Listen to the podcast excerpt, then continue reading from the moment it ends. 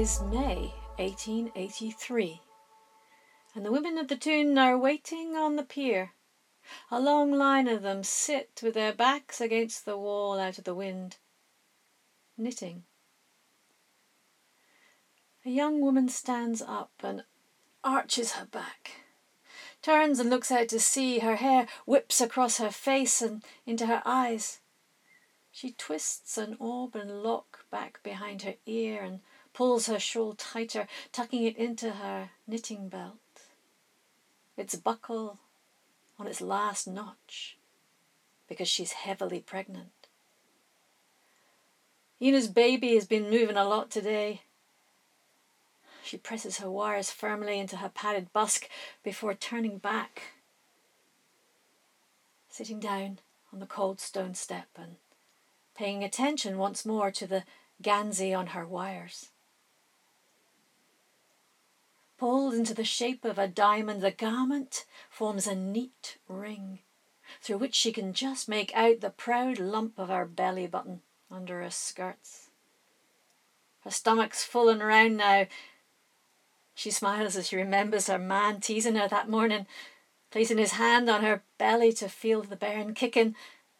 Your belly is as large as Largo Law, and there's the wee devil himself kicking to get out. Ina feels a nudge on her arm and returns from her daydream to the windy pier. It's her neighbour Chatty. She nods at Ina's belly and winks. Oh, you'll no be sad if your man's not chosen, eh? What with it being so near the birth and all, and it being your first.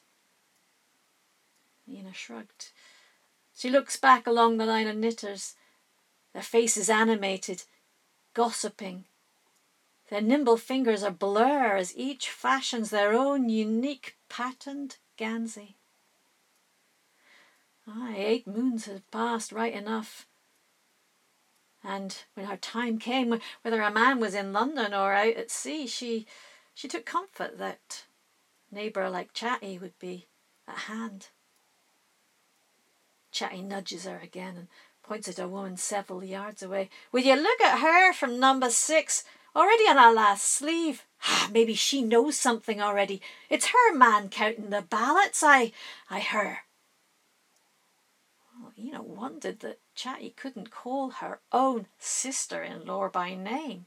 Oh, but Chatty wasn't finished with her observations. And her mither, oh, she must be long finished if she's knitting her man fresh boot stockings now.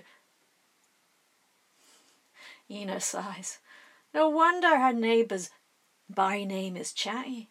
She never stopped talking. This was a close knit community. Chatty knew every man, woman, and bairn from the east to the west. But Ina had only moved here to marry her handsome fisherman nine months ago. All the lasses back in Largo thought he was a good catch. And with her parents both gone, she'd left Largo last summer with only her creel and her cat. Maybe those stockings are a red herring, and she's knitting our man's Gansey indoors. He's eaten so many of our pies, she can only be halfway up his belly by now. Chatty continued. Well, the women were certainly knitting up a storm. Each woman on the pier wanted their man or their sons to be chosen to travel up to the exhibition in London. When the big announcement had been made in the papers, all the women had sharpened their wires on their hearthstones or their doorsteps in readiness. Oh, but then there'd been such a stooshy, it was agreed that a ballot was really the fairest way to decide which four men would represent their fishing community. So all the women simply started knitting a new Gansey. So whichever men were chosen, they'd look smart when they waved them off at the station. However, Ina had noticed how the women narrowed their eyes and cast canny glances at their neighbours knitting. What were they thinking? Fancy holding the ballot just days before they leave for London. The men don't appreciate how long it takes to knit a Gansey, Chatty muttered. Oh, Ina had pins and needles now in her toes. Perhaps she should admit defeat. She struggled to find the time to knit between baiting the lines, cleaning the house, keeping a man fed. She'd cast on her ten score stitches months ago, but she'd been so tired lately, and she could barely keep her eyes open, even when she pushed the sharp point of her wire into her finger to stay awake. She regretted having chosen the cream coloured worsted wool now. Keeping her knitting clean was difficult. No, she wouldn't give up now. What if a man was chosen? She caught her breath. The baby was kicking again. How much longer would they be at that ballot box? At this rate, the baby would be here before the Gansey was finished. Well, he'd just have to go to London in his Sunday best if he was chosen. A wedding Gansey she'd so lovingly knitted back in Largo. The hum of the women grew louder, like a hive of bees before a swarm, and a bead of sweat ran down Ina's face. She felt dizzy. She wanted to get home soon. It was getting late and the, the cat would be waiting to be fed. The town clock struck, and a door on the waterfront opened. A beam of light spilled across the harbour, and the click of knitting wire stopped. The women fell silent. Even the wind seemed to hold its breath as the group of men walked briskly down the pier, led by a red faced man who wore a brown bowler hat. Ina could see the brass buttons on his coat straining at their stitches. He reached into the pocket of his jacket and pulled out a leather bound notebook. He paused for effect, taking time to find the right page. The older fishermen stood behind him. They looked at their boots so as not to catch the eyes of their wives or daughters. The man cleared his throat. the ballot has been counted and the four representatives have been chosen. Ina gasped as the baby turned a t- somersault in her belly. The stranger's still talking, but she no, no longer can hear what he's saying. She fixes his eyes on his book, but oh, her, her eyes are blurry now. Another stab of pain and she falls to her knees. Her Half finished knitting falls from her fingers onto the pier, and her white ball of wool skips over the edge and falls into the harbour with a plop. Chatty helps Ina up, and another one takes her arm and pulls her to her feet. My knitting, where's my knitting? Ina gasps, and then another wave of pain washes over her. The man starts to speak. Willie, hold your wish, man, there's a bairn coming, Chatty roars. Wow. She pins down to pick up Ina's knitting, deftly breaking the pale worsted wool that connects the, the, the stitches to the, the wool. Realizing that her waters are broken, the two women bustle Ina down the pier, but they have to stop and wait for the speaker to move. Chatty stabs her spare wire into the sleeve of his tweed jacket just below the leather elbow patch, and Ina sees his face wince as he steps back, and then she hears a splash and the women roar with laughter.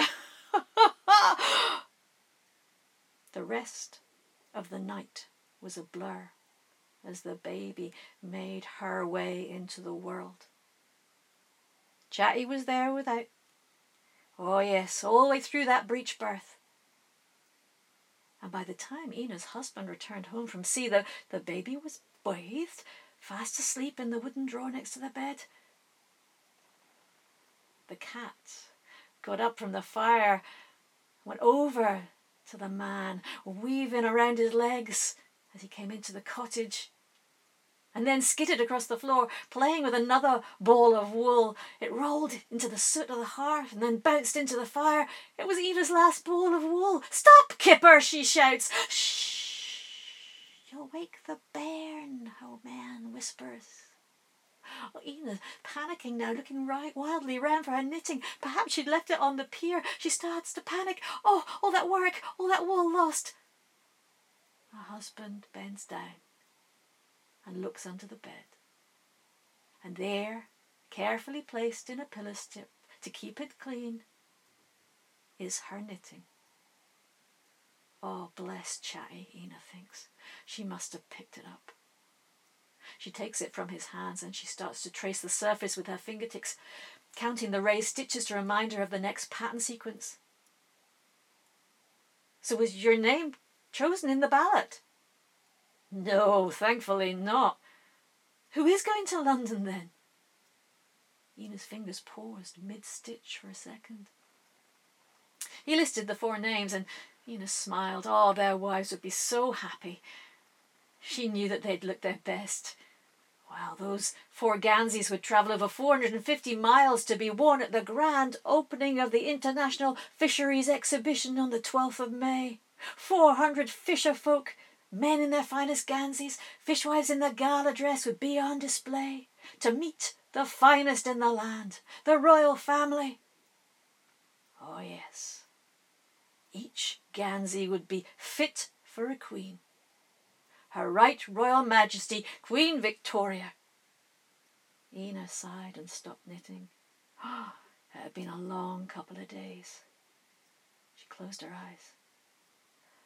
There's word that there's to be a second delegation, though, maybe in July, her husband said. Ina's eyes snapped open, her fingers tightened on the wires. Oh, so there's still a chance he could go to London.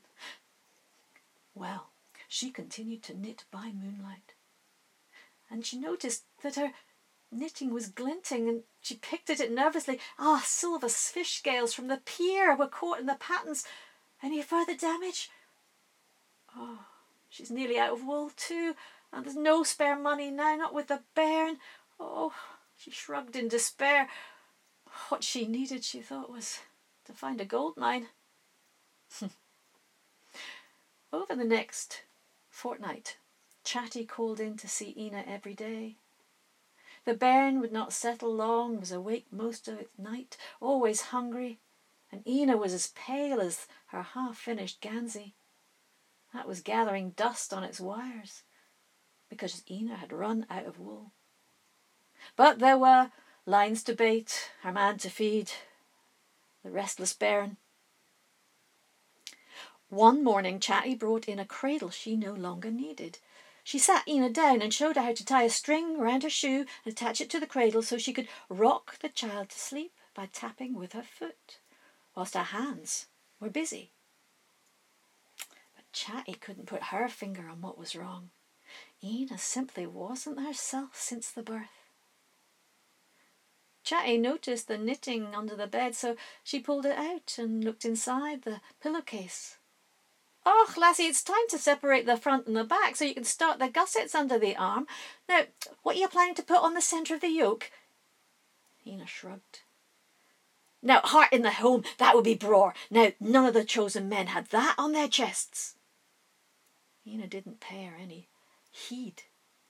But Chatty was bursting with gossip from London. So on she sailed.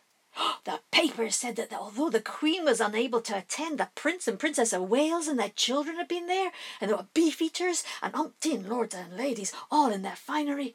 The royal dais had been decorated with Neptune's tridents. It like fishing nets had hung from the from the tridents with oh, like lace. And there was a huge tank of fish. Aye, full of fish.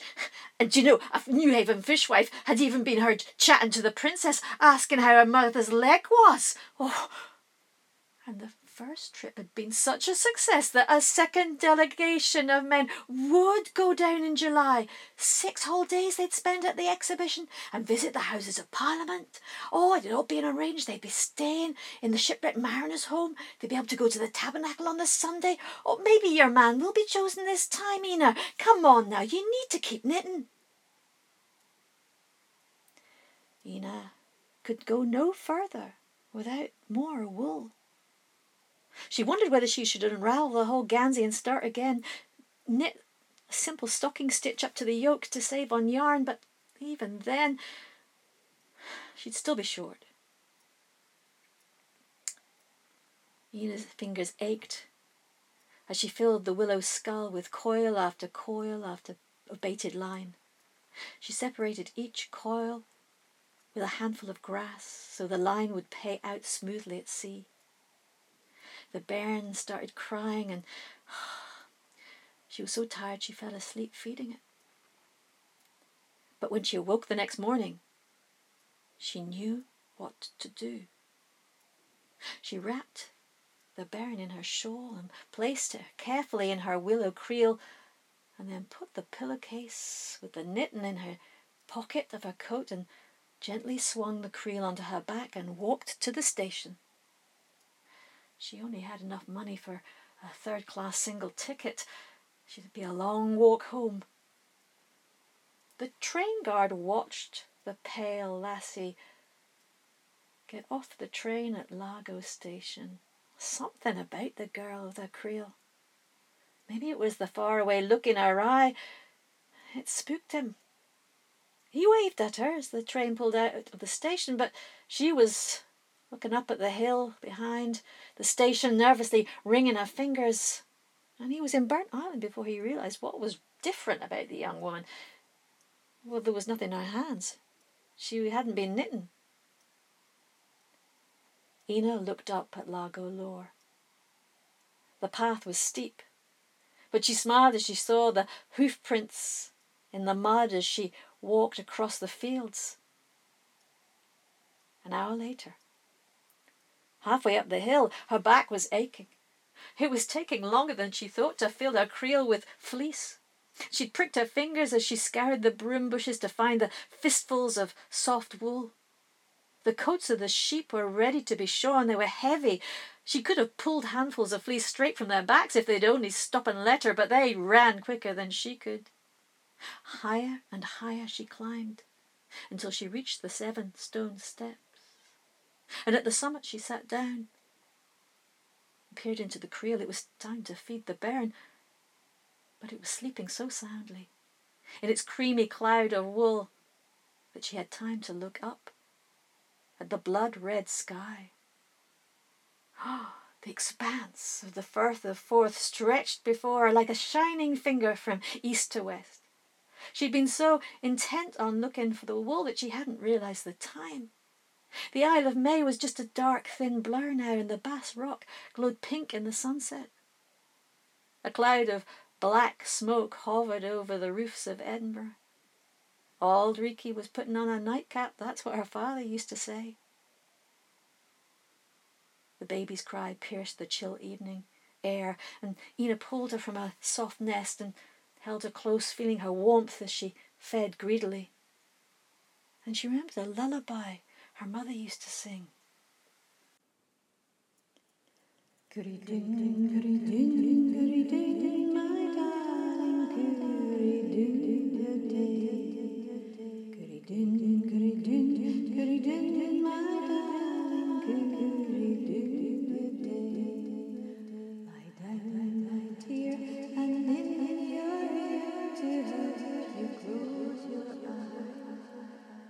How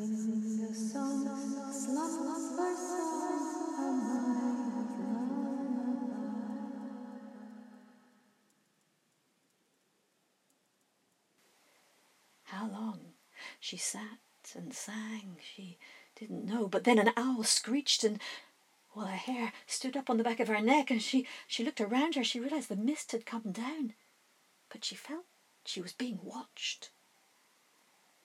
She couldn't see a soul.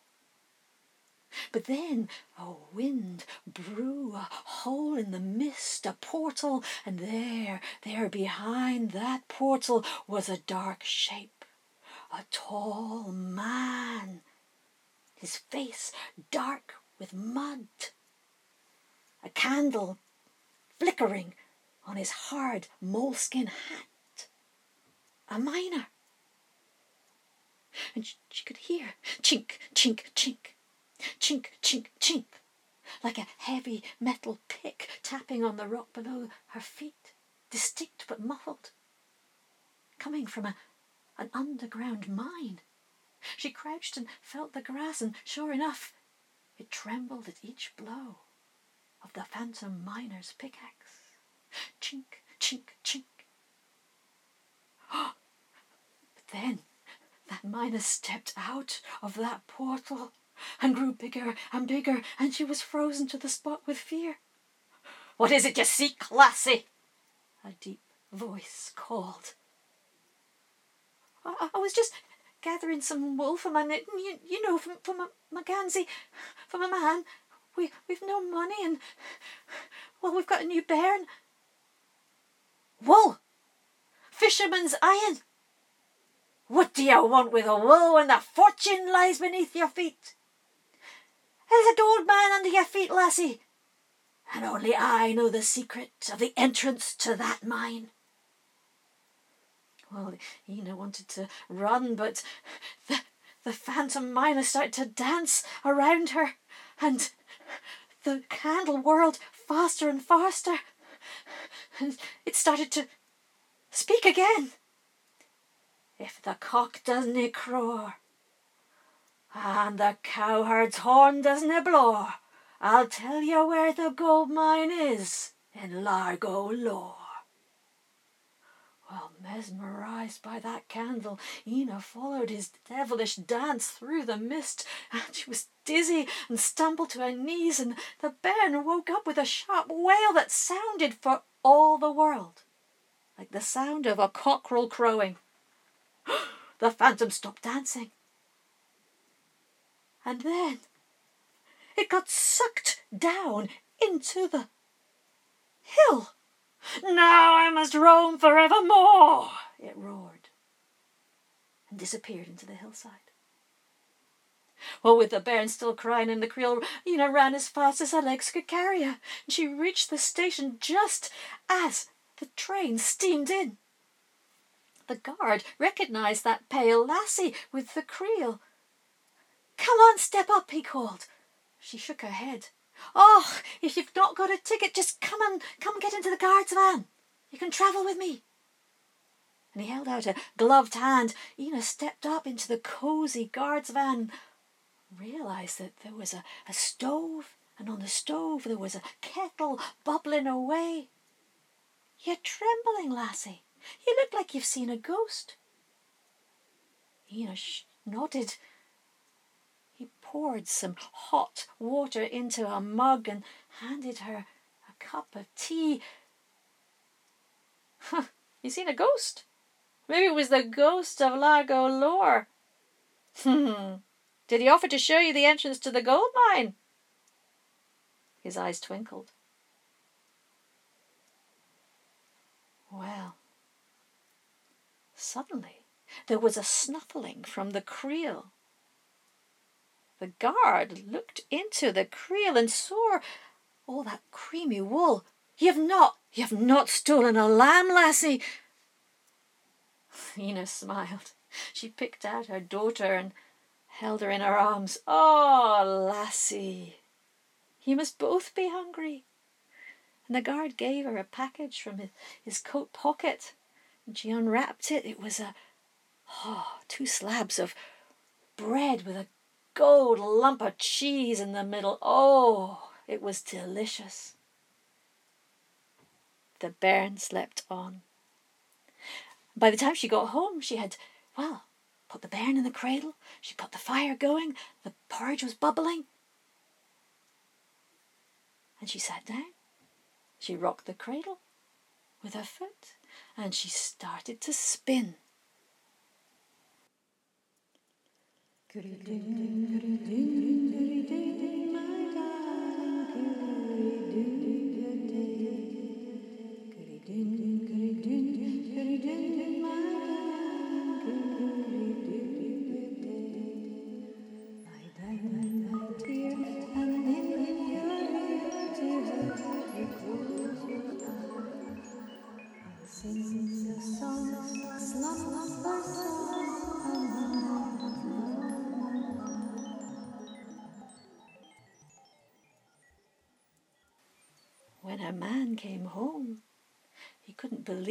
sight in front of her, him.